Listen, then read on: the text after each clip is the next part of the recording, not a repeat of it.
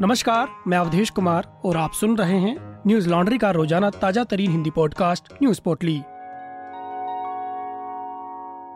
आज है तीन जून, दिन शुक्रवार। बिहार में जाति आधारित जनगणना होने जा रही है। राज्य के सभी राजनीतिक दलों ने एक साथ बैठक कर यह तय किया है कि कैबिनेट की अगली बैठक में यह फैसला लिया जाएगा। सभी धर्मों और संप्रदाय को इस जातिगत जनगणना में शामिल किया जाएगा। द हिंदू की खबर के मुताबिक, जाति के आधार पर जनगणना करने का यह उद्देश्य है।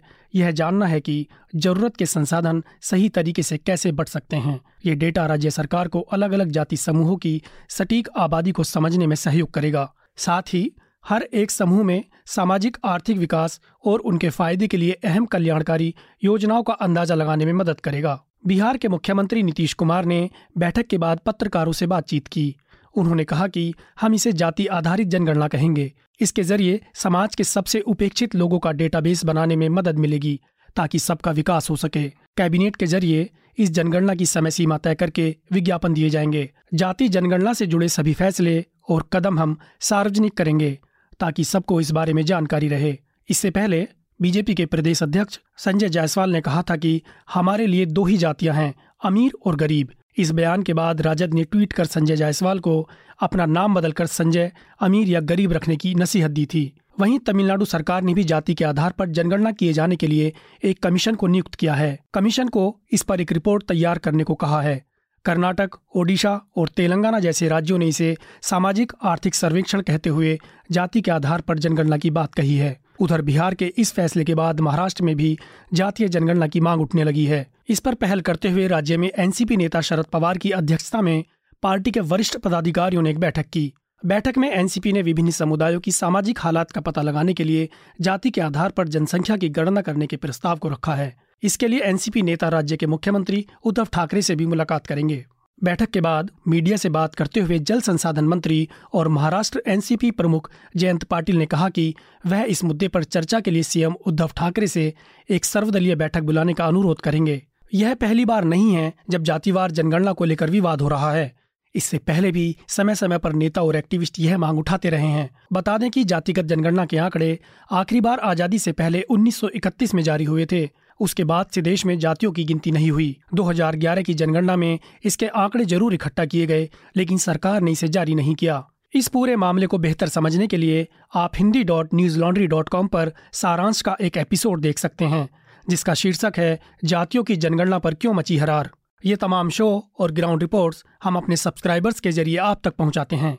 न्यूज़ लॉन्ड्री देश का पहला सब्सक्रिप्शन पर आधारित मीडिया प्लेटफॉर्म है। यह आपके, यानी सब्सक्राइबर्स के सहयोग से चलता है। हम किसी भी सरकार या कॉरपोरेट से विज्ञापन नहीं लेते। हम ये तमाम खबरें, पॉडकास्ट और वीडियो आप तक पहुँचा सकें।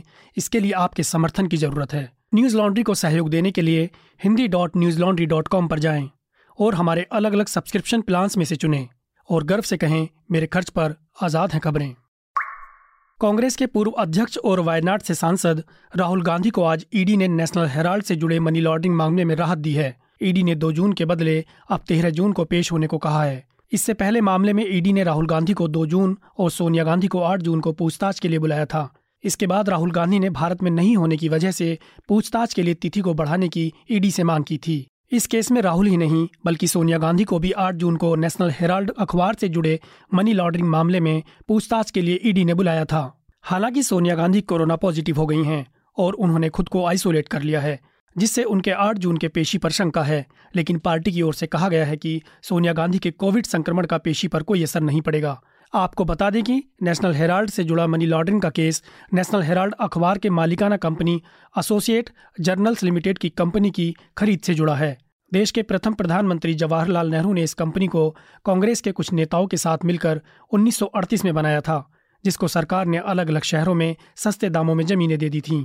एनडीटीवी की खबर के मुताबिक सोनिया गांधी और राहुल गांधी पर आरोप है कि इन्होंने यंग इंडिया लिमिटेड कंपनी बनाई। इस कंपनी का मकसद कारोबार करना नहीं, बल्कि इस कंपनी के ज़रिए एसोसिएट जर्नल्स लिमिटेड को खरीदकर उसकी 2000 करोड़ रुपए की संपत्ति को अपने नाम करना था। आरोप है कि 2011 में ऐसा ही किया गया। यंग इंडिया लिमिटेड ने कथित तौर पर अवैध रूप से इस कंपनी को टेक ओवर कर लिया। इस तरह केवल 50 लाख रुपए चुकाकर सोनिया गांधी और राहुल गांधी 2000 करोड़ रुपए की संपत्ति के मालिक बन गए। केरल में सत्तारूढ़ मार्क्सवादी कम्युनिस्ट पार्टी को बड़ा झटका देते हुए कांग्रेस प्रत्याशी उमा थॉमस ने थ्रिक्कारा सीट पर हुए उपचुनाव में बड़े अंतर से जीत हासिल की है। विपक्षी दल की उम्मीदवार उमा थॉमस ने वामपंथी उम्मीदवार जो जोसफ को पच्चीस हज़ार से अधिक वोटों के अंतर से हरा दिया है। उमा थॉमस पार्टी के प्रमुख नेता रहे दिवंगत पीटी थॉमस की पत्नी हैं। उन्होंने शुरुआत से ही सभी बारह राउंड्स की मतगणना में बढ़त बनाए रखी। उन्होंने बहत्तर हज़ार से अधिक वोट हासिल किए। वहीं उनके प्रतिद्वंदी जो जोसेफ को लगभग सैतालीस हज़ार वोट मिले, इस मुकाबले में तीसरे स्थान पर भाजपा के प्रत्याशी ए एन राधाकृष्णन रहे। यह उपचुनाव पिछले साल पीटी थॉमस के निधन से रिक्त हुई विधानसभा सीट पर हुए थे। बता दें कि थ्रक्कारा निर्वाचन क्षेत्र में मुख्यमंत्री पिनाराई विजयन के नेतृत्व में माकपा ने जमीनी स्तर पर ज़बरदस्त प्रचार किया था। विजयन के अलावा सभी कैबिनेट मंत्रियों, अधिकांश विधायकों और नेताओं ने भी निर्वाचन क्षेत्र में कई सप्ताह तक व्यापक अभियान चलाया था।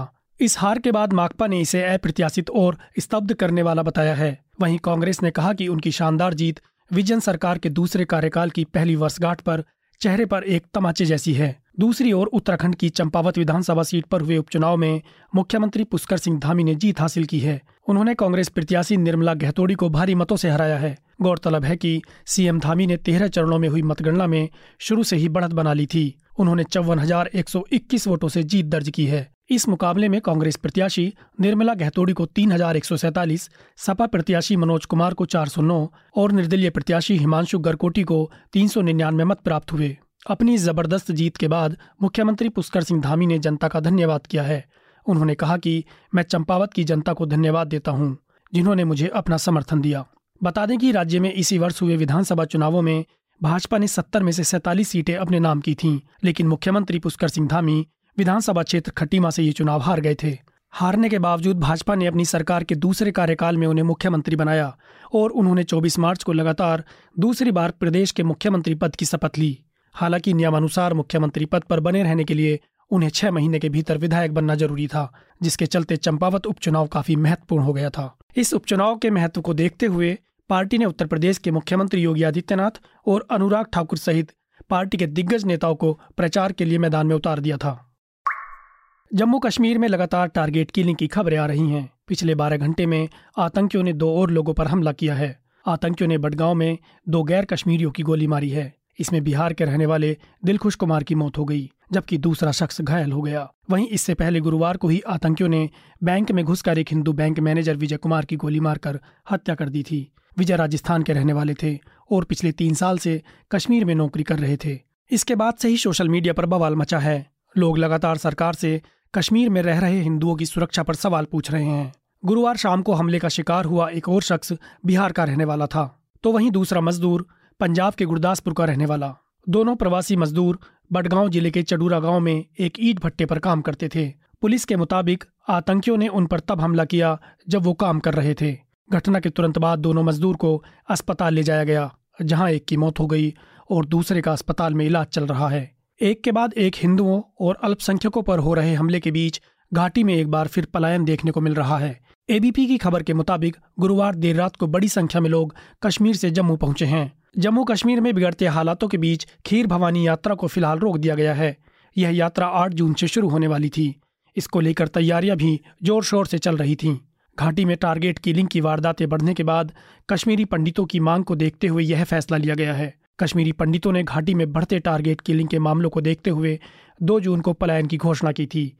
उन्होंने कहा था कि तीन जून से कश्मीरी पंडित घाटी में एक साथ पलायन करेंगे। बता दें कि कश्मीर में पिछले 22 दिनों से हिंदू प्रदर्शन कर रहे हैं। आतंकियों ने पिछले 22 दिनों में आठ टारगेट किलिंग को अंजाम देकर घाटी में दहशत का माहौल पैदा कर दिया है। माना जा रहा है कि टारगेट किलिंग को लेकर गृह मंत्रालय की ओर से कोई बड़ा फैसला आ सकता है। गृह मंत्री अमित शाह ने आज उपराज्यपाल मनोज सिन्हा के साथ हाई लेवल मीटिंग की है।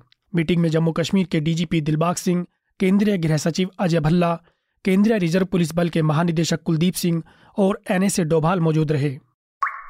अफ़गानिस्तान में तालिबान सरकार बनने के बाद पहली बार भारतीय राजनयिक काबुल पहुँचे। भारत के प्रतिनिधि मंडल ने तालिबानी नेताओं के साथ अफ़गानिस्तान की राजधानी काबुल में मुलाकात की। भारतीय विदेश मंत्रालय के संयुक्त सचिव जेपी सिंह के नेतृत्व में यह दल काबुल पहुँचा, जहाँ उन्होंने तालिबान के विदेश मंत्री आमिर खान मुतक्की से मुलाकात की। इस दौरान राजनयिक संबंधों, व्यापार और मानवीय सहायता पर चर्चा हुई। बीबीसी की खबर के मुताबिक मुतक्की ने भारत के इस दौरे को अच्छी शुरुआत बताया है। उन्होंने कहा कि भारत को अफ़गानिस्तान में अपनी राजनयिक उपस्थिति और काउंसलर सेवाएँ फिर से शुरू करनी चाहिए। इस दौरान भारतीय दल उन जगहों के लोगों से भी मुलाकात करेगा जो वहाँ मानवीय सहायता वितरण के काम में जुड़े हुए हैं। वहीं इस मुलाकात के बाद चीन हरकत में आ गया है। चीनी राजदूत ने अफ़गानिस्तान के उप विदेश मंत्री स्टानिक जाई से मुलाकात की है।